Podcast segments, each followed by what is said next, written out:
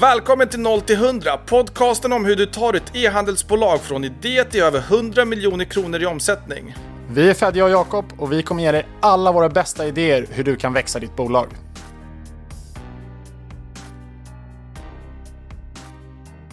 Välkommen tillbaka till ett nytt avsnitt av 0 till 100. Idag så ska vi prata om ingenting mindre än vad vi har valt att mynta marginalinnovation. Och det här var ju någonting som kom från ett samtal du hade med en kund i morse. Kan du inte ge lite bakgrund Fedja? Nej, men vi satt och diskuterade egentligen, nu ska den här kunden byta från eh, Quick Butik till eh, Shopify. Och kommer tillbaka med, men bara så ni vet, vi kommer ha lägre CM3-nivå i och med att eh, vi har högre kostnader på transaktion i Shopify. Vi har lite högre plattformskostnader, vi har lite högre transaktionskostnader. Och då tänkte jag att ja, fast mm, är du helt säker på det? Har du räknat rätt? För att det ska inte vara så stora skillnader. Jo, för att här har vi, går vi via Shopifys avtal och då gick vi in och tittade på det och ja, Shopifys Klarna-avtal är väldigt dåliga. Och det föranledde en diskussion och sen började vi prata om uh, allt möjligt som man skulle kunna driva kostnadsbesparingar på. Och då tänkte jag det här är det perfekt topic att ta upp i podden. Dels för att vi precis har haft en strategisk diskussion kring ett verkligt case där vi satte bollen i rullning. För att eh, några procent här och några procent där blir väldigt mycket i slutändan. Och dels för att jag tror att det är fler som lyssnar som skulle kunna göra samma kostnadsbesparingar med ganska små medel. Men jag håller med. Och just det där med Shopifys transaktionsavgifter är förvånansvärt intransparent på något sätt. Det går att hitta information, men informationen är bristfällig och jag tycker inte alltid att det riktigt sitter ihop. Man läser FAQ så säger det någonting, man läser amerikansk dokumentation, det säger någonting, svensk dokumentation, dokumentation säger någonting annat. Ja. Så det är eh, lite svårt och dessutom så är Shopifys rapporter i, i backen ganska dåliga på att belysa vad de olika delarna kostar och hur kunden betalar. Och det där är ju by design. De vill ju att det ska vara lite diffust så Absolut. att du själv någonstans känner det, okej okay, men det, det här det, fin det finns lite transaktionskostnader här, det är lite transaktionskostnader där. Du, du orkar knappt summera ihop det, hur, hur, exakt tog de betalt, jag vet inte. Men it works, like, det är lite som Apple-logiken, it just works i bakgrunden. Exakt, men om man, om man tittar på Shopifys grundprisavtal så tittar man på, eh, de, det finns ju tre olika tiers innan plus, men om vi förhåller oss till advanced då kanske, för att jag tror att det är den som är ja. vanligast bland bolag som försöker röra sig från 0 till 100. Då tar Shopify 1,4% så länge man använder Shopifys checkout ska sägas, så tar Shopify 1,4% plus 1,85 kronor per transaktion. Ja. Och det är 0,1% mindre än steget innan det och 0,1% mindre än steget innan det. Och sen tror jag när man rör sig Shopify plus är det ytterligare 0,1% besparing. Så då tror jag man kommer ner på 1,3% plus 1,85 kronor. Eh, så det är inga direkta, eller det är väldigt, väldigt små besparingar när man flyttar sig mellan de olika stegen i termer av procentsats. Den här eh, kostnaden i sig är ju inte jättehög. Men det, då det kan bli väldigt, väldigt dyrt, det är när man rör sig till tredjepartsalternativ i Shopifys checkout. Ja. Uh, Men innan vi går ja. in på det, det finns två olika sätt då när du rör dig inom Shopify och det första är ju att använda dig av Shopifys inbyggda checkout-lösning och egentligen är det plug and play. Du bara klickar in Klarna, lägger in ditt Klarna-key och sen kan du ta betalt med hjälp av Klarna via Shopify checkout. Och det andra är att du ska ha ett direktavtal med Klarna. Du gör det på samma sätt. Det är bara att avtalet, pengarna som flödar kommer gå direkt från Klarna till dig men du kommer fortfarande betala avgifter till Shopify. Så det finns två olika sätt att röra sig inom den här Shopify checkout transaktionsvärlden. Ja, och, men man ska säga att de flesta som lyssnar antagligen ligger på att om de har Klarna i sin checkout så ligger de med Shopifys Klarna-avtal. Ja. Och det intressanta då är att om man går ner och läser om eh, eh vad som händer när man använder tredjepartsalternativ och man ligger på Shopify Advanced i eh, Shopifys egna dokumentation, då står det att det kommer kosta 0,5% extra mm. eh, för att man använder en annan betalleverantör. Men om man tittar på Klarna specifikt så landar den på 2,9%. Plus? Uh, plus 5,90 tror jag det är för Pay Later-alternativet. Mm. så att den är, den är liksom högre på två sätt, vilket kan få väldigt uh, förödande konsekvenser. Framför allt om man har låg AV spelar ju även de här extra kronorna stor roll, men, men oavsett så är ju procentförflyttningen väldigt stor. Mm. Och det är nämligen så att Shopify Advanced i USA kostar 2,4% plus någon, eh, ja, några cent nu, exakt vad det kan tänkas vara, om det är 30 cent eller något sånt. Och jag tror att det här avtalet säkert har slutits mellan Shopify och Klarna i USA och därför är det 2,4% plus 0,5 så är man på 2,9% Men i Europa så ligger istället eh, eller grundkostnaden då på 1,4 och då blir ju hoppet upp till 2,9 väldigt, väldigt stort. Jag får anta Shopify-butiker som härstammade från Sverige för de x antal år sedan när det här avtalet slöts. Det var nog försvinnande små, både för Klarna och för Shopify, så att man tänkte att vi gör ett globalt avtal som gäller för alla länder. Jag skulle gissa att det är det som är bakgrunden till det här. Vi, och vi, ska säga att vi spekulerar verkligen här, men siffrorna råkar stämma så pass väl att eh, det ändå gör att man tror att det kanske är så. Ja, och sen är ju, går du till Klarna så vet du direkt att du kommer få olika avtal beroende på vilket land du säljer i. Här, olika avgifter om du ska sälja i Colombia eller i Norden. Även, mm. olika, här, även olika prisbilder om det är Sverige eller Norge i många fall. Så att där, där är det ju beroende på hur stor volym du har i ett specifikt land som räknas. Och Shopify vill ju förenkla det för oss e-handlare så att det ska vara enkelt att starta igång olika externa betalalternativ utan så långa förhandlingsprocesser. Så att å ena sidan så vill de väl Å andra sidan så blir det ett eh, rent ut sagt bajsavtal som de sluter åt sina merchants. Men man kan väl anta att de tar en stor mellankatt däremellan. Och Shopify måste ju leva på någonting, speciellt när de i princip ger bort en fantastisk e-handelsplattform på de här mindre alltså basic upp till advanced-kostnaderna. Eh, alltså, nu har jag advanced ökat med 100 dollar extra i månaden, så det ligger 399. Man kan nästan säga, ja, 4000 spänn i månaden, men vad får du för 4000 kronor i månaden? Du får en fantastiskt robust plattform med ett helt integrerat ekosystem, helt buggfritt i princip. Så att ja, är det värt de 48 000 per år eller 52 000 per år? Ja, det är verkligen värt det. Right? Så att du får mycket för pengarna och då måste man tänka, okej, okay, vad tjänar Shopify resten av sina pengar? För det kan inte vara på den här eh, delen av eh, uh, transaktionen. Det måste ju vara någon annanstans och då tar de ju de här transaktionsavgifterna. Exakt, och jag menar, om, om man eh, tar Juniper som exempel som gjorde då dryga 13 miljoner förra året, eh, då så, så liksom det är ändå ett bolag som kanske många storleksmässigt kan relatera till. Vi hade WooCommerce fram till någon gång mitten på juni förra året. Då hade vi stadigt i vår budget 20 000 kronor i utvecklingskostnader, månad för månad, ända fram tills vi bytte till Shopify. Sen bytte vi till Shopify 15 juni. Sen dess har vi haft kanske 10 000 kronor ackumulerat i utvecklingskostnader ja. för att det är så otroligt mycket stabilare. Sen är det så, i vårt fall så har inte transaktionsavgiften faktiskt rört sig åt fel håll, utan jag skulle säga att den är ganska flat. Men även om transaktionsavgiften hade rört sig lite åt fel håll, vad som egentligen då har hänt, det är ju att man har tagit en lite högre transaktionsavgift och sen så har man tagit bort en hel del OPEX. Mm. Så att även om CM3 ser bättre ut så behöver också CM, CM3 kan teoretiskt sett vara lite lägre för att jag inte behöver betala lika mycket utvecklingskostnader för att plattformen i sig är så stabil. Så det är en förflyttning där man potentiellt eh, får stabilitet i att veta exakt vad ens kostnader ska vara framåt för att det tas som en transaktionsavgift istället för att det kommer som panikutvecklingsprojekt. För att stora delar av de pengarna vi la på utveckling, det var på helgen med någon konstig Fiverr-konsult i Bangladesh som liksom jag behövde panikrekrytera för att det var någonting som bröt ihop. Och då kan jag säga att jag mm. mycket, mycket hellre betalar en lite högre transaktionsavgift och kan vara lugn och trygg och veta hur jag ska planera framåt än att panikartat hitta utvecklare. Och där är vi någonting på spåren, det här med hjärnkapacitet. Du kan bara ägna så mycket hjärnkapacitet per dag eller per vecka till ditt e-handelsbolag som det finns. Så vill du ägna den hjärnkapaciteten till att lösa buggar, fixa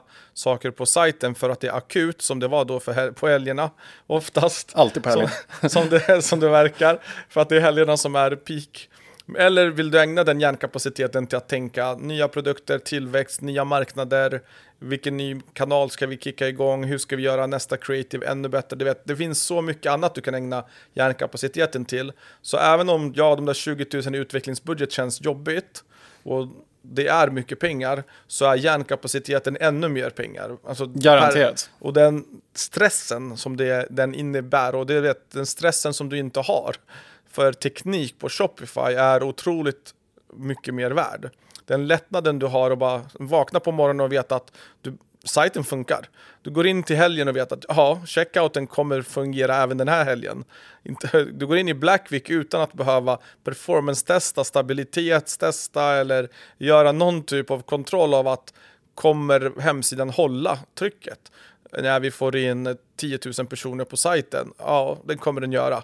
10 000 är en eh, liten, liten, liten bråkdel av vad Shopifys totala nätverk klarar av. Så att, ja, Nej, men alltså, och det, och det, där, ja, men exakt, stressen. Det där är verkligen en värdefull poäng. För att förut, om jag försökte ladda vår sida och den laddade lite för långsamt, vilket den förra sidan gjorde också, då, då han direkt min hjärna koppla på någon från så här primalrespons och tänka, oj, nu ligger någonting nere, nu är det någonting som har hänt. Ja. Igår kväll så råkade jag skriva in fel URL till Unipers hemsida när jag testade den och så kom det upp något error-meddelande. Och så var jag så här, oh, den ligger nere. Men det var liksom, det skapades ingen stress i kroppen. För jag vet att så här, ja, men ligger den nere, då är det 12 sekunder och sen är den uppe igen. För att ja. Shopify ligger aldrig nere. Sen var det förstås mitt fel, så det var inte Shopifys fel överhuvudtaget. Eh, nej, men så att, eh, det är väldigt, väldigt stabilt. Och en annan grej som eh, vi då började fundera på, det var ju det här, okej, okay, Klarna versus Shopify checkout. Och den kunden du pratade med då i morse lyfte ju att okay, men 70% av våra transaktioner idag går via Klarna.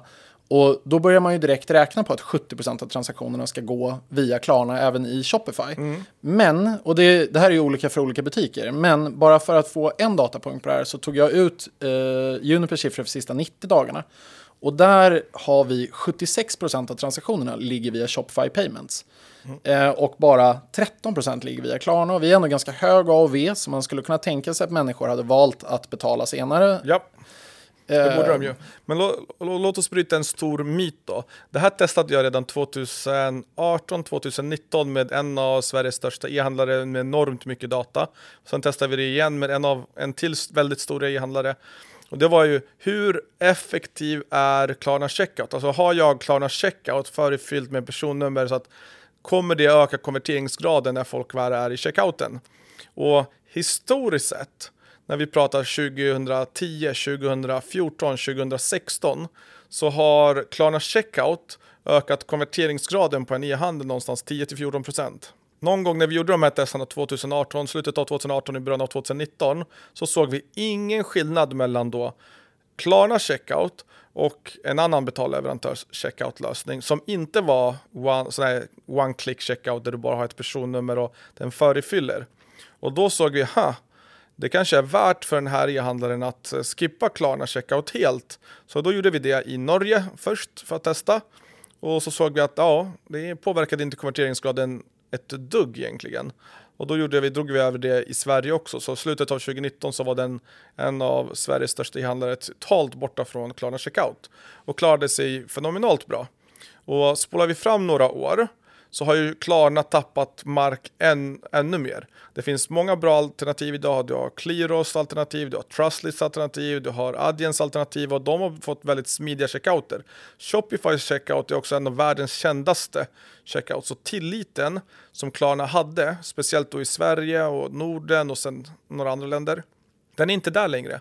Dels för att ja, alla andra har kommit ikapp Mm. Och dels för att Klarna har tabbat sig så mycket så att de har fått negativa skriverier i media, de har sparkat många anställda, de har flyttat sin kundtjänst bort från Sverige, de har gjort en hel del ja, men, fel steg egentligen där Klarna har valt att bli mer som en marknadsplats och konkurrera mot Amazon och delar din e-handelsdata, polar den med alla andra e-handelsdata för ditt segment och så köper du inte din egen plats, ja då är det någon annan av dina konkurrenter som kommer köpa den platsen i deras app.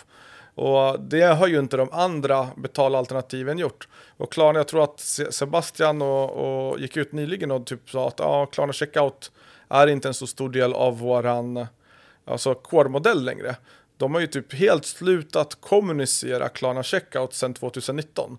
Det har typ inte nämnts i ett pressmeddelande, i ett uh, offentligt, och han sa det också i någon tidningsartikel som jag läste nyligen. Okay. Så det känns någonstans som att Klarna har rört sig bort från checkout mer att de ville bli ett ekosystem. Jag vet att de gav sig in på shipping ett tag, ville göra ett, ett shippinglösning som var helt fenomenalt bra, men lanserades och var urkass. Jag, jag var en av de första kunderna.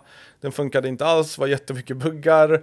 De fick rulla tillbaka den. Än så länge har jag inte sett någon successful e-handlare ja, applicerat den shippinglösningen. Jag tror den kallar det, det KSS, nej Klarna Shipping Services. Okej. Så att du Ja. skulle kunna tracka, returnera paket, allt skulle kunna göras på ett enkelt sätt. Väl en god tanke. Ja, men typ som Budbees tracking är i, Mm. i appen så att du kan tracka hela vägen med alla, alltså speditörer och oavsett vad du, ja, nej men det gick inte. Eh, så att där, där har ju fortfarande andra aktörer en fördel. Så att eh, kollar vi holistiskt och kollar vi hur det har utvecklats över tid så har Klarna tappat mark. Och det är en myt som man har som är att ja, Klarna checkout är högre konverteringsgrad. Så jag vill bara dementera den innan vi går in på de här större diskussionerna. För vi har ändå en del diskussioner om nu när man byter till Shopify kommer jag tappa konverteringsgraden. Shopifys checkout har ju blivit one page nu men Eh, det är ju fler steg att fylla i för konsumenterna. Men i grund och botten är det tillit som driver konvertering. Har du, litar du inte på e-handeln så kommer du inte handla från e-handeln. Där har ju Klarna haft en, en nästan monopolliknande ställning i Norden där har, har en e-handel Klarna så litar du på e-handeln. Men, eh, men det däremot som, eh, som eh, har hänt här då förstås med att alla de andra alternativen har kommit in. Men det är också just Shopify är ju så pass utbrett hos så många aktörer. Precis. Att har du inte stött på en Shopify checkout för det här laget, då har du nästan inte e-handlat. Liksom. Typ. Det är miljontals stora e-handlare på Shopify idag. Jättemånga i Sverige använder sig av Shopify idag. Många i Europa använder sig av Shopify idag. Och deras lösning är så att den är transfererbar. Så att har du handlat på en Shopify-butik och skapat ett konto eller sparat dina uppgifter hos Shopify så kan du använda det när du handlar i en annan Shopify-butik. Så även om jag inte har handlat på, säg Juniper någon gång, och går till Juniper sajt nu så kommer Shopify kunna identifiera mig som konsument genom att jag bara skriver in min mailadress. Och mailadressen är en universell eh, igenkänningsfaktor. Du behöver inte ett personnummer som bara funkar typ i Sverige. Nej, eh, helt sant. Vet du vad, jag tänker att vi lämnar checkout Ja. och rör oss vidare ner i resultaträkningen. För vi ska prata om alla tråkiga grejer i resultaträkningen. Men innan vi lämnar check måste Ja. vi så här, ge oss, så här, vad ska du göra? Det är som Aftonbladet och Expressen ofta skriver clickbait-artiklar i Ring din bank och förhandla räntan. På samma sätt, du kan inte ringa Shopify och förhandla Shopify, Shopify Payments kostnader. Men du kan ta det externa alternativet. Du sa det i början där, att det finns två sätt att gå. Och ring Klarna och förhandla dina avgifter. Se till att boka ett möte så så fort du omsätter 5-10 miljoner så börjar du bli tillräckligt stor att Klarna kommer ge dig ett hyfsat attraktiv deal. Om du nu vill ha Klarna. Du kan ha andra alternativ också. Och jag förespråkar inga nämnda, inga glömda, men i varje land så har du ju en, ty- typ Nederländerna så har du Ideal och i, i Sverige så har Swish tagit över mycket marknaden. Mm. Och Norge och, och Danmark så har du MobilePay och Vips som är stora aktörer och Italien har sina aktörer. Så varje land har stora aktörer. USA är också Afterpay väldigt stort. Så att Klarna är inte by default alltid alternativet. Men du behöver eh, i dina stora marknader där du har störst volym ha ett eget externt avtal utanför Shopify. För då finns det många procent att spara. Bra. Nu rör vi oss vidare. Nu rör vi oss vidare. Jag tänker så här, om eh, en grej man möjligen skulle kunna liksom öka marginalerna på, det är ju på något sätt att ta ut betalt för frakten eller fundera på sin gräns för fraktfrihet. Har du några bra inspel där? Vad, hur skulle man taktiskt kunna liksom skapa ytterligare marginaler med det? Förr, om vi, om vi drar det historielektion igen då, så har det alltid varit att eh, e-handel är en större tröskel. Det, har, det tog längre tid att få hem sina paket, det var ofta större bekymmer, det tog lite längre tid att hitta och man var ny på e-handeln. Då var man ju nästan tvungen som e-handlare att erbjuda fraktfritt, returfritt, så smidigt som möjligt för att få konverteringar. Men idag tar ju de allra flesta e-handlare betalt för frakt och de allra flesta tar även betalt för returer. Eller så har de en gräns där du måste handla minst för 500, minst för 1000 kronor för att få fraktfritt. Och min största rekommendation där är ju att använda dig av den här gränsen till att börja med. Så att ha inte fraktfritt för alla ordrar oavsett vad de köper. Även om du bara säljer ett fåtal produkter och du råkar ha högt average order value och du kan baka in det i priset så kommer inte det per automatik ge dig en högre konverteringsgrad. Det här är något att experimentera med. Exakt, där, där kan man ju lite fundera då på många människor tror jag intuitivt skulle säga så här, men låt oss sätta fraktfri gräns strax över average order value. Mm. Det hade varit ett sätt att tänka på det. Men man, det går egentligen matematiskt lika väl att göra ett case för att säga, låt oss sätta den strax under average order value. För att försöka ta bort den egentligen, för att, för att det ska finnas ett average order value, obviously så finns det massor med människor som ligger under det eh, ordervärdet. Ja. Och att försöka hjälpa de människorna istället att tryckas upp till average order value, det yep. kan vara en lättare än att få en människa som köper en snittbasket att lägga till ytterligare varor i varukorgen. Det kan det vara. Och det är bara att testa fram. Det man, det man behöver är en gräns till att börja med. Så säljer du en produkt och den produkten kostar 799 så skulle gränsen kanske vara 1000 spänn för fairness. Så att uh, 799, ibland har någon discount. Så det du kommer göra är att ja, vissa kunder kanske tänker sig att jag köper två. För det finns en, jag kanske till och med sparar pengar om jag köper två plus att jag får gratis frakt. Mm. Då kanske den här ena kan jag kan ge den till min bror eller till min, till min fru eller någonting annat. Right? Så att du tänker till när du, när du gör köpet. Eh, nackdelen med det här då mm. är att om du har en sån fraktfri gräns och folk tänker till innan de gör köpet så kanske de inte gör köpet. De tänker att okay, jag ska köpa den till min bror, låt mig bara kolla om han behöver den. Mm printscreenar, skickar till Messenger, barnet skriker, det går iväg, fixar någonting, kommer tillbaks, köpet blir aldrig av. Nej, absolut. Så det finns eh, nackdelar med fraktfria gränser också, så man behöver verkligen testa och det är inte så svårt. Det är verkligen hyfsat enkelt att testa. Speciellt om du är på Shopify, men även WooCommerce eller Salesforce eller Centra, det går att testa. Absolut. Vad har vi mer? Är det någonting runt liksom, discountkoder och sånt som du tänker där man liksom, jag vet inte, det kanske är en annan diskussion egentligen eh, när det just kommer till att öka marginalerna. Discountkoder är, eh, ja, det är, eh, det finns en hel del discounts i cirkulation. En sak som jag tänker på är att ha unika discountkoder i den utsträckning det går. Kan, för, kan folk googla ditt företag plus rabattkod så kommer de göra det och de kommer utnyttja det.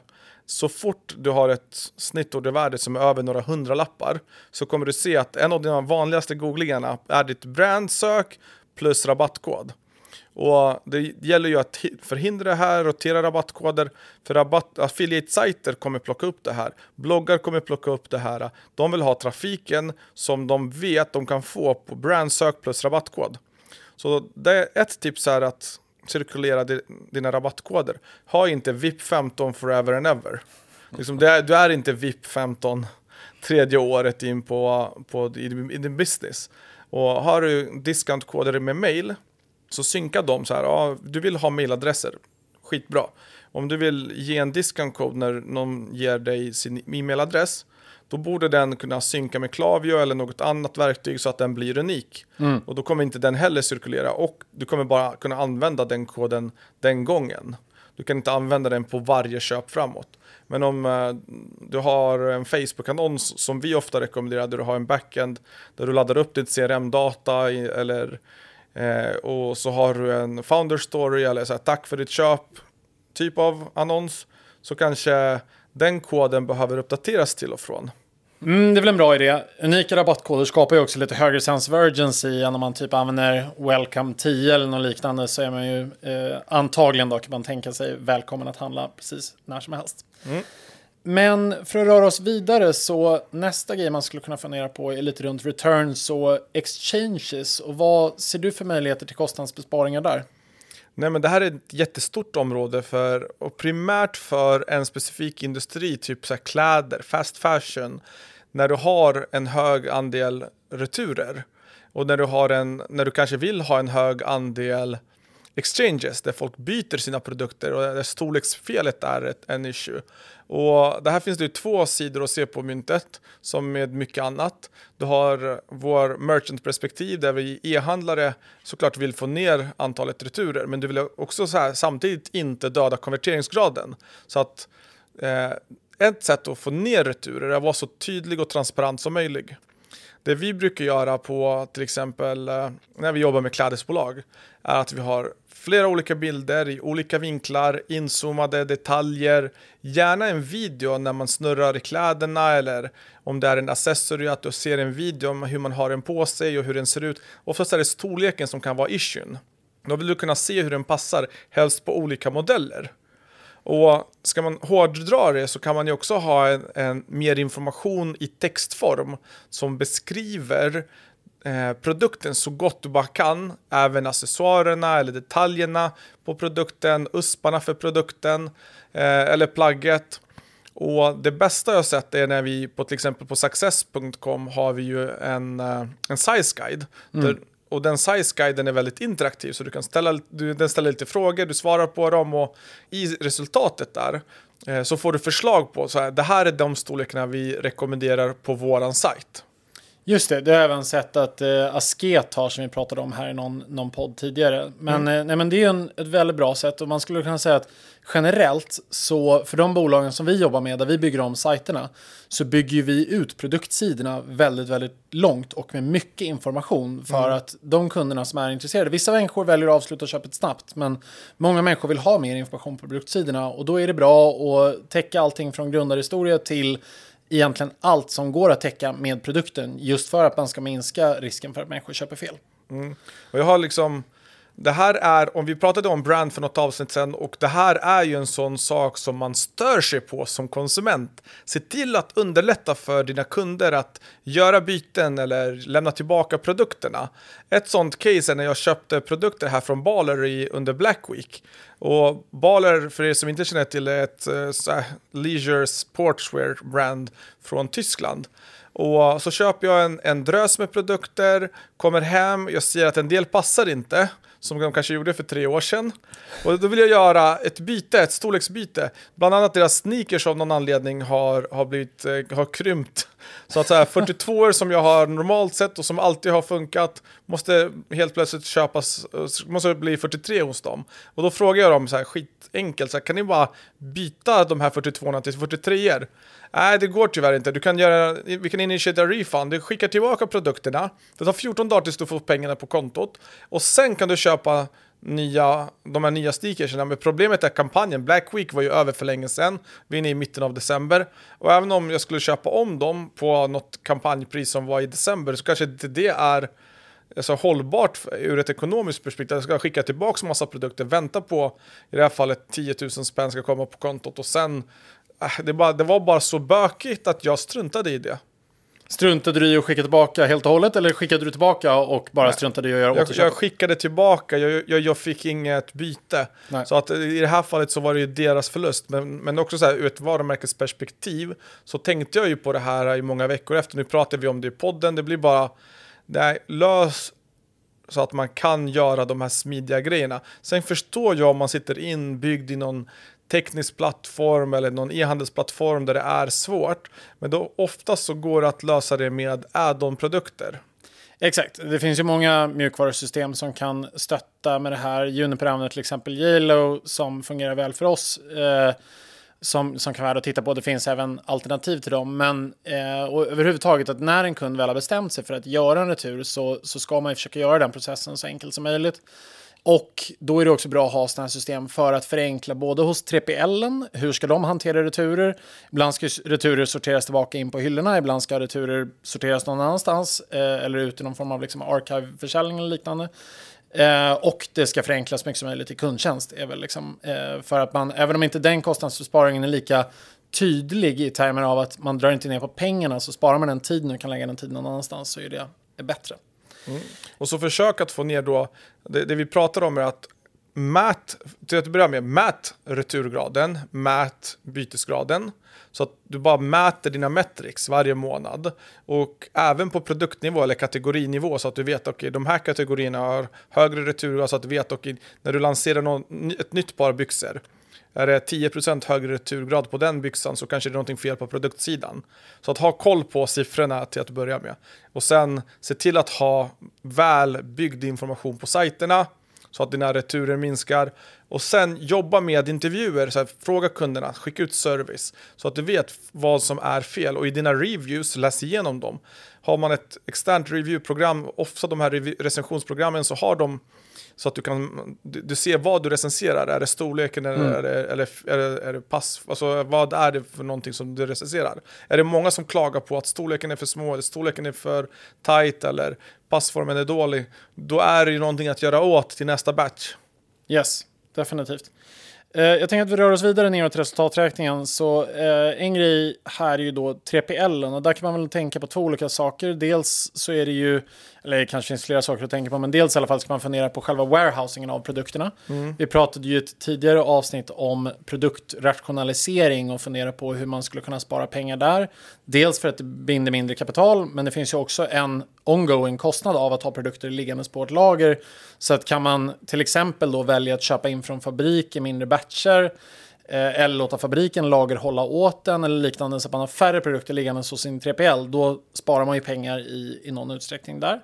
Och ett sätt att göra det på är om du ser till att köpa råvaran. Som vi kanske gör på Anders Skin där vi har köpt in råvaror och låter dem ligga hos, i produktion. Då vet vi att när vi har någonting som börjar sina så kan vi bara trycka på knappen och så är mm. produkterna klara och skickade till vårt lager på väldigt kort tid.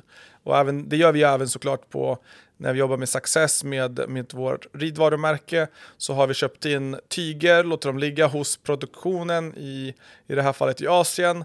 Så att, eh, och de har inga problem med det. Så att de kan lagerhålla dina produkter gratis för att de vet att du har committat till att du kommer producera eventually ganska snart. Och det är egentligen det bästa sättet att få restock väldigt, väldigt fort på dina produkter, även från Asien. Så du hoppar över den här kön som normalt sett kanske tar 68 veckor plus ship, alltså shipping, så kan du få den på en, två veckor så har du uppsytt och skickat. Du kan till och med flyga hem då i worst case. Exakt, och det, det är väl en bra poäng. Så liksom man, man tar någonstans en investering på ett ställe för att sänka sina kostnader på ett annat ställe, mm. vilket mm. eh, i det här fallet låter som en, en positiv ekvation. Då. Den andra grejen här man skulle kunna fundera lite runt det är ju outbound logistik som är en relativt stor kostnadspost för många.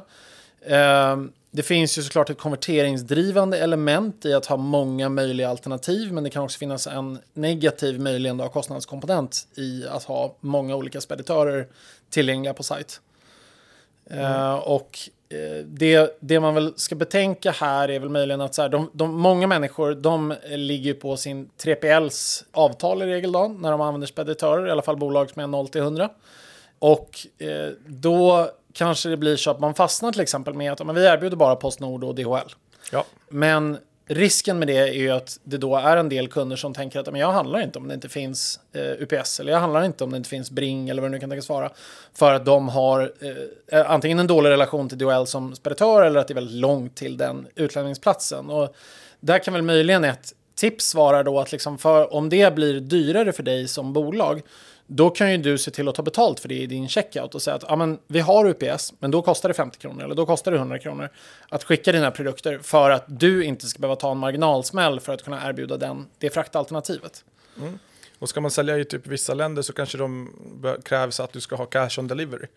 Även om du tar 100 kronor extra för den tjänsten så kommer ändå folk välja det. Mm. Vi har det typ i södra Italien, vi har det i Tjeckien, det finns ju olika länder i Europa så att det är speciellt i Indien då. Men, men det finns länder som du behöver lägga till det i checkouten. Men pratar vi speditörer också så att så här, det vi ser och det vi brukar rekommendera är att du ska ha ett expressleverant alternativ. alternativ där du på ett enkelt sätt så här kan, kan som konsument välja antingen mellan Budbee, AirMe eller Earlybird. Och du ska kanske ha ett av de här större alternativen, typ Postnord i Sverige, Deutsche Post, eh, Posta Italia i de andra länderna. Och traditionellt så går det ganska segt att skicka med Postnord internationellt. Då behöver du ett för internationella frakter, typ DHL eller UPS. Och där någonstans så brukar det räcka, men man vet inte för att du kanske har kunder ute på landet, de har långtidsutlämningsställe och då vill de ha ett specifikt eh, alternativ. Och om det skulle kosta extra för dig, lägg på den kostnaden i kassan så kommer kunden kunna få valmöjligheten och det här ökar konverteringsgraden i alla studier som vi har läst och alla tester som vi själva har gjort. Så att det finns egentligen inte ett maxtak på så här många vill vi ha, utan Apotea gjorde det här väldigt tidigt för många, många år sedan och hade hur många alternativ som helst och såg i sin data att det här ökade konverteringsgraden. Flexibiliteten för, mig, för människor i kassan att kunna välja sitt utlämningsställe, sin postbox eller, eller hemleverans var bara bra. Exakt, jag, jag beställde faktiskt från en apotek häromdagen och hade lite problem med leveransen. Så varorna hamnade tillbaka och så fick jag ett mejl och att de sa att jag hade fått pengarna i retur, vilket i och för sig var fint av dem. Men jag vill ju ha varorna och inte pengarna. Eh, att, men jag får, får rannsaka vad jag gjorde för fel med, med apotek då.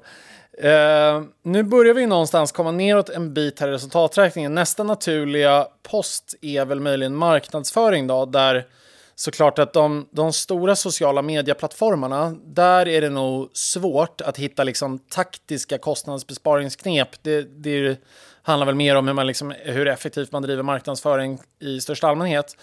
Mm. Eh, men däremot kan det möjligen vara liksom andra kanaler inom marknadsföring där man kan hitta kostnadsbesparingar på olika sätt. Ja, och det första jag tänker är de lokala, till exempel influencer marketing, som är landsspecifikt. Och det som vi har sett liksom, historiskt är att influencer vill ha mer betalt för varje år som går. De ser sig själv som att okay, vi når ut till fler människor för att jag har fått fler följare och för att de gör ett större jobb och de vill ha en löneökning som vi alla andra vill. Men problemet är att när du säljer medieutrymme och du får en sämre reach, för det är det som har hänt på Instagram, där stories har varit det självklara valet under ganska lång period nu för oss e-handlare, att vi bokar stories för konvertering och vi bokar flödet för brandbuilding så har stories någonstans tappat i kraft. Eh, Instagram var själva ute och sa att stories är först det tredje alternativet för användare att konsumera video. Och då finns det ju typ bara egentligen video i stories. Så det, det första låg eh, konstigt nog messages på, alltså DMs. Där konsumerar Instagram-användare flest eh, minuter av videoinnehåll i DMs. Nummer två var reels och nummer tre var stories.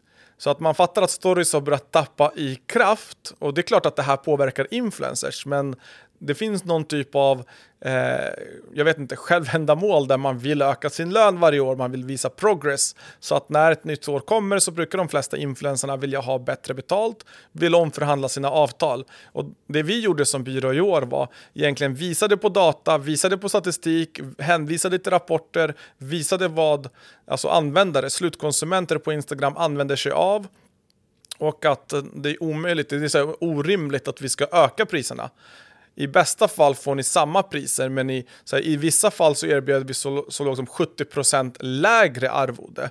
Och det vi också kunde visa på var hur stor andel återkommande versus nykund kommer från dina följare. Mm. Och när vi har jobbat med en influencer i 12 månader eller 24 månader, som vi har i vissa fall, då kanske det är så att väldigt lågt antal Eh, nya kunder som den influensen kan dra. Det. Och det är egentligen där värdet sitter för egentligen all marknadsföring. Men, och det är klart du vill återaktivera kunder, men jag vill inte betala lika mycket. Jag betalar fem gånger så lite för gamla kunder som jag vill betala för nya kunder. Så de är fem gånger mindre värda i marketing activities, för de kommer jag återaktivera på e-post eller sms ändå. exakt. Så det är, det är en kanal som vi verkligen vill pusha ner priset. Jag tycker det är någonstans helt befängt galet hur utvecklingen har gått från 2021 när 2020 när, när influencers var i sin peak där de verkligen sålde väldigt, väldigt bra och vissa kanske tänker att det var ännu tidigare, men det var där någonstans det exploderade.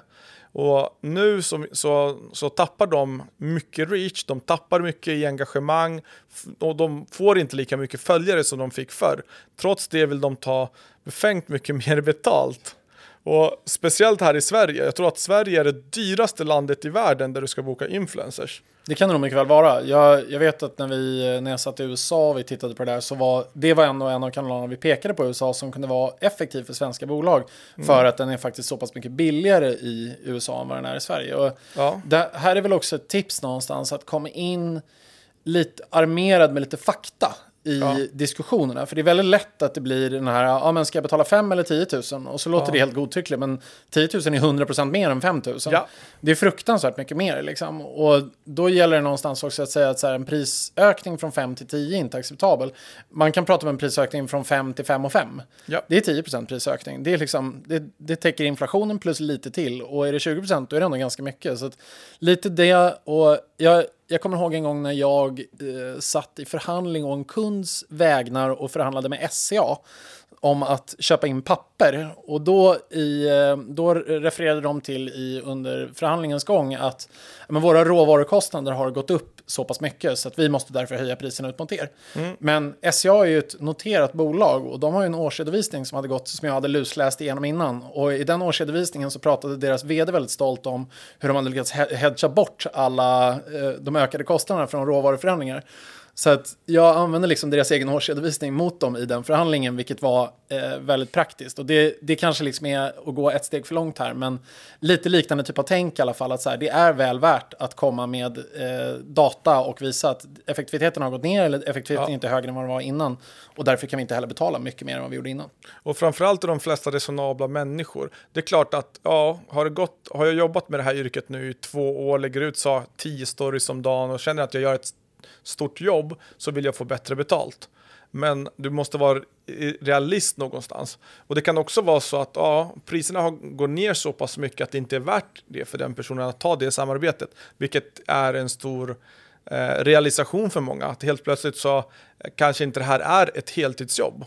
Speciellt om du har haft en 20, 30, 40, 50 000 följare och kunnat livnära dig ganska gott på ja, med ett 10-15-tal långsiktiga samarbeten som har betalat 5, 10, 15 000 i månaden under en lång mm. period och helt plötsligt så erbjuder de 2000 och du tänker shit 2000 det är ju fortfarande mycket jobb för det här samarbetet. Jag måste komma på ett koncept, jag måste spela in det, jag måste redigera det, det måste publiceras och sen kommer den här eh, influencerpersonen på andra sidan vill jag ha rapporter, det ska laddas ner, det ska skickas, det kanske blir någon diskussion, eventuellt ett möte så att man, man tänker ah, det är inte värt de där 2000.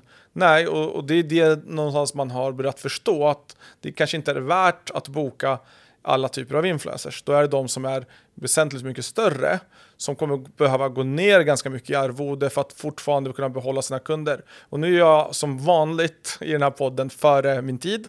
Så det här har, det för sig har det hänt för vissa företag. Jag vet att en av våra kunder strypte hela sin influencerbudget hela 2023, återinför lite grann nu.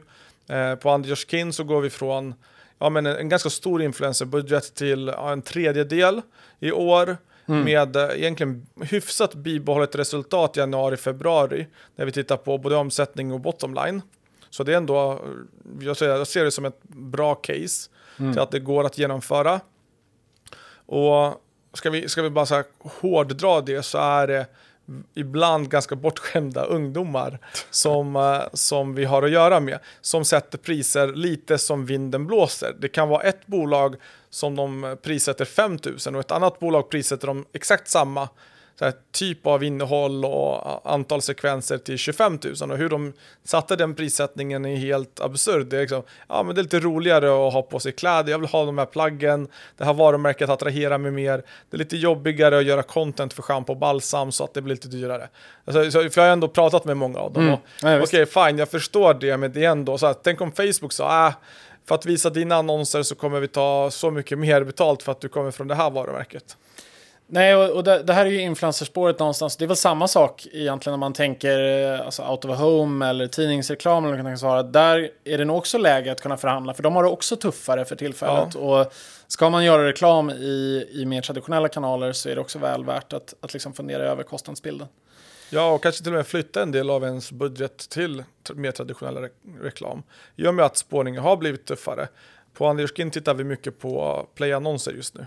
Mm. Det, är inte så traditionell Nej, men sig, lite men, mer traditionellt på något sätt. Här, någonstans lite mindre performance i det. Ja. Och ha lite mer hög, högre produktion bakom det. Lite mer kreativa idéer och så vidare. Och det är egentligen bara för att diversifiera kanalerna. Kanalmixen mm. ska behöva breddas. Men och, eh, sen, sen ska jag säga så att liksom, även om vi nu pratar om kostnadsbesparingar så är det klart att eh, hela vägen ner hit i resultaträkningen så handlar det lite om att och liksom spara någon halv procentenhet där, en halv procentenhet där. Och kan man spara sig 2 procentenheter om man i vanliga fall lägger 20 procent av sin revenue på marknadsföring, då har man ju möjlighet liksom med oförändrad lönsamhet att återinvestera de här 2 procentenheterna in i marknadsföringen. Går man från 20 till 22 procent, det är 10 procent i ökning i marknadsföring. Man hoppas ju att de 2 procenten då också genererar mer revenue. Ja. Och då faktiskt liksom, eh, så, att man, så att man ökar lönsamheten mot vad man hade innan ändå, men dessutom med en högre topline. Ja. Och det är det som också är målsättningen med det här ska ju sägas. Ja. Så att det, det jag gillar när man ökar marketing spend är, även om du inte ser det direkt i siffrorna, så se, du kommer ha, om du har effektiv marknadsföring, du kommer se det down the road. Så att eh, vi har ett nystartat bolag som vi började annonsera för i januari. Där vi inte såg egentligen så mycket försäljning första fyra, fem veckorna. Sen började det trilla in en order, sen gick det sju dagar. Ganska dyra produkter kan man säga. Sen började det trilla in en till order och sen så, ja, ah, fan, annonserna är bra. Det här kommer börja ta fart. Och helt plötsligt så lossnar det och så börjar vi sälja bra. Mm. Mm. Nej, men och, och sen om man kommer ner ytterligare då, då är man nere på OPEX någonstans. Och här är det såklart eh, typ mjukvarukostnader, personal, eh, hemsidoutveckling har vi redan touchat på tidigare i, i podden där, i samband med eh, att vi pratade om transaktionsavgifter. Och det är klart att det är ju en grej, om man då just tänker på bytet specifikt till Shopify, så där eh, kan man i alla fall inbilla sig att man liksom kommer ner i hemsidautvecklingskostnader, vilket skulle kunna vara positivt.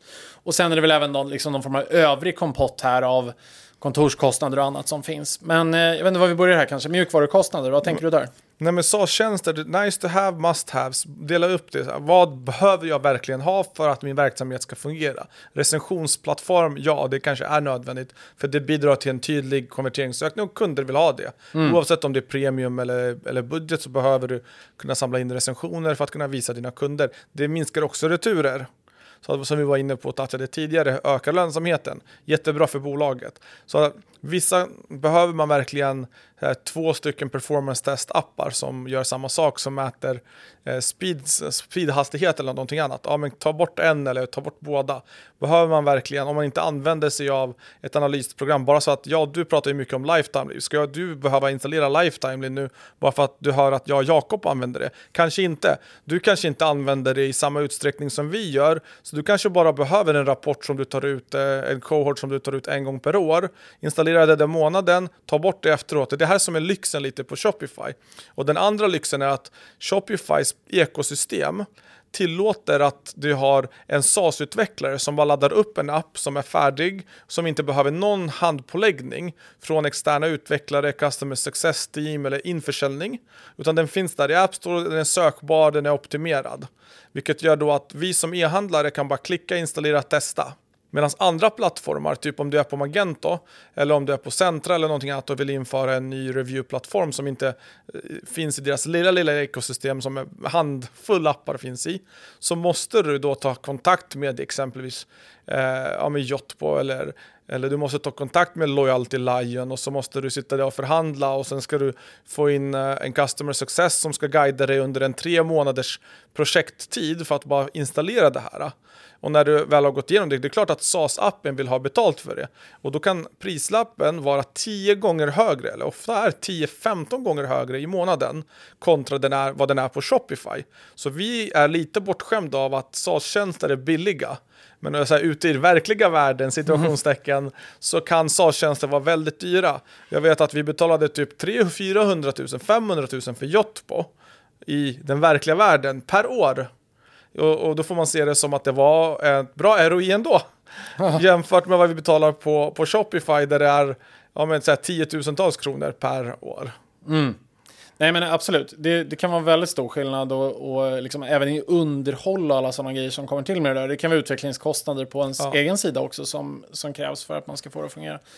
Sen är väl det, man ska också tänka på det, att, särskilt när vi rör oss nu i en värld med liksom mer och mer AI-funktion, att det man, man ska inte heller vara dumsnål så att säga. Det finns ju vissa mjukvarutjänster som gör att du sparar massa tid. Mm. Och känner du att det är så, då är den antagligen värd att använda sig av. Och jag är ju egentligen en ganska så här SAS-vänlig e-handlare. Jag, jag tenderar att vilja testa saker åtminstone och se om det fungerar. Och när Adobe kommer och säger att ah, men ska du använda stockfoto här så kostar det 900 kronor i månaden. Eh, och så tänker jag att det, det var ju fruktansvärt mycket pengar att behöva betala för att kunna få access till era trötta stockfoton. Men samtidigt så inser jag att så, ah, 900 kronor i månaden och där i det fallet så kanske jag tänker att jag använder det här i en månad. Plocka ner lite av de grejerna jag behöver och sen så är det bra så. Ja. Eh, så att liksom jag är ganska prone att klicka på OK-knappen när, när SAS-bolag eller SAS-tjänster eh, säger att det ska kosta pengar för att se om jag känner att jag får ut någonting av det. Ja, men det, det är ett rimligt så här, alltså det är ett bra sätt att förhålla sig till olika här, appar och SAS-tjänster. Och det är återigen så här, du hade inte varit lika prone om den appen skulle ta tre månader att installera, kosta en halv miljon Nej. och du binder det i två år. Nej, absolut inte. så att, och vilken är ver verkligheten man befinner sig i utanför Shopify ofta. Mm. Inte alla plattformar såklart, allting är olika. Men, här, men, jag vet fortfarande, vi har en kund som är på en gammal trött svensk plattform, ganska liten, en handfull utvecklare i Norrland. Och så vill de installera Klavio. Här, någonstans borde man tänka att Klavio är väl standard inom e-handelsvärlden just nu. Du har typ en plattform som rules them all. Eh, du har några till som är hyfsat okej. Okay. Vi kan nämna Omni sen då, helt okej. Okay. Men alltså, ja, vill, vill, du ha Klavio? Ja, det är 40 utvecklingstimmar. Det är 48 000 plus QA vill du att vi ska testa att den fungerar. Och då har de inte ens satt upp ett flöde i Klavien. Och då blir det så här, oh, det är klart du måste ha det. Ja, jag, mm. jag betalar väl. right, så att, ja. och det är det. Det, det blir väldigt, väldigt höga barriärer ja. för förändring och eh, för att liksom röra sig framåt. Och, och nu pratar vi ganska små e-handlare. Det här är om, ja. omsättningsmässigt kanske i miljontalet. Så 48 000 för en liten e-handlare är väldigt mycket pengar. Verkligen. Uh, och sen det sista ämnet här man kanske vill toucha lite på, det är ju lite runt personal. Och jag brukar ju säga att i början när ett bolag är litet och man kanske rör sig från 5 till 10 till 15 miljoner, då är en förhållningsregel man kan tänka på det är att ha ungefär en anställd per 5 miljoner. Men när man rör sig uppåt mot 100 miljoner i omsättning, då ska man nog snarare försöka tänka att det är en anställd per kanske 10 miljoner så att man liksom får ut bättre skaleffekter per anställd när man ja. rör sig uppåt. Ja, det är väl rimligt antagande. Någonstans eh, så pratade vi ju med Mockberg här för några podd sen och vi hörde ju när vi intervjuade Elvira, hur många var de? Sju anställda, 61 miljoner. Det är nästan där har de ju redan en anställd per nästan 10 miljoner då. Och ish, det är väldigt sunt bolag, det blir väldigt hälsosamt i, på sista raden. Jobba istället med, ja, med bra byråer som kan vara kostnadseffektiva, du kan bocka in kostnaden i typ marketing eller någonting annat och fundera på eh, hur du kan stötta den personalen du har. Så se till att ha bra personal på plats, men det är i regel ändå billigare att anställa så att säga, en person som du betalar 35 000 än två personer som du betalar 25 000. Och då liksom kanske du får lite högre kompetens hos den personen som du betalar lite mer. Eh, I vissa fall i alla fall. Och det, mm. det, här beror ju helt på arbetsuppgifterna förstås. Men det finns ändå en poäng i att se till att anställa stark personal och se till att de har de verktygen som de behöver för att lyckas i den rollen. Det är jätteviktigt att man har de verktygen man behöver. Och jag brukar ofta gå tillbaka till PG-teamet och våra, våra anställda. Så här, har du det du behöver för att nå målen den här specifika månaden, kvartalet och året? Och har du inte det, Annars så är det så här, ja, jag hade inte det här, eller den här personen hade inte tid med att skapa tillräckligt mycket videomaterial, eller jag hade inte det här, och då blir det massa ursäkter. Man vill inte ha det, man ska ha ett ansvarstagande där man har ansvar. Och nu när vi ändå är inne på personal så har vi ju sett under gångna året att att det är väldigt, väldigt enkelt att skala upp. Du kan göra mer saker på färre individer och med att AI automatiserar ganska enkla uppgifter. Det som förut tog lång tid att skriva en, en bloggartikel kan du göra på några klick idag. Det som tog förut ganska lång tid att göra i, i form av research kan du också göra ganska snabbt. Du måste fortfarande konsumera den. Mm. du, måste, du kan fortfarande göra det mycket, mycket snabbare. Du kan vara mer effektiv och vi ser det framförallt i amerikanska SaaS-businessar just nu där VC-bolag är ute och, och, och predikar att shit, det börjar bli svårt att hitta nästa unicorn för att de verkar klara sig efter sin första ängelrunda. De bästa bolagen klarar sig med väldigt få individer, tar sig upp till miljontals i MRL, det vill säga miljontals dollars i monthly recurring revenue.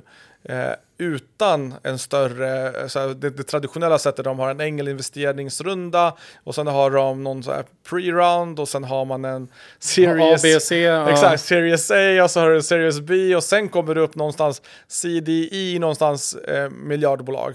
Right? Så att, och nu klarar man sig, och om du kunde resa pengar på det sättet så hade du alltid tillgång till kapital och vad gör du med kapital? Du växer team, du kan visa dina investerare, vi har vuxit teamet, vi har vuxit omsättningen parallellt och sen får du mer pengar och sen fortsätter det trots att du inte är lönsam.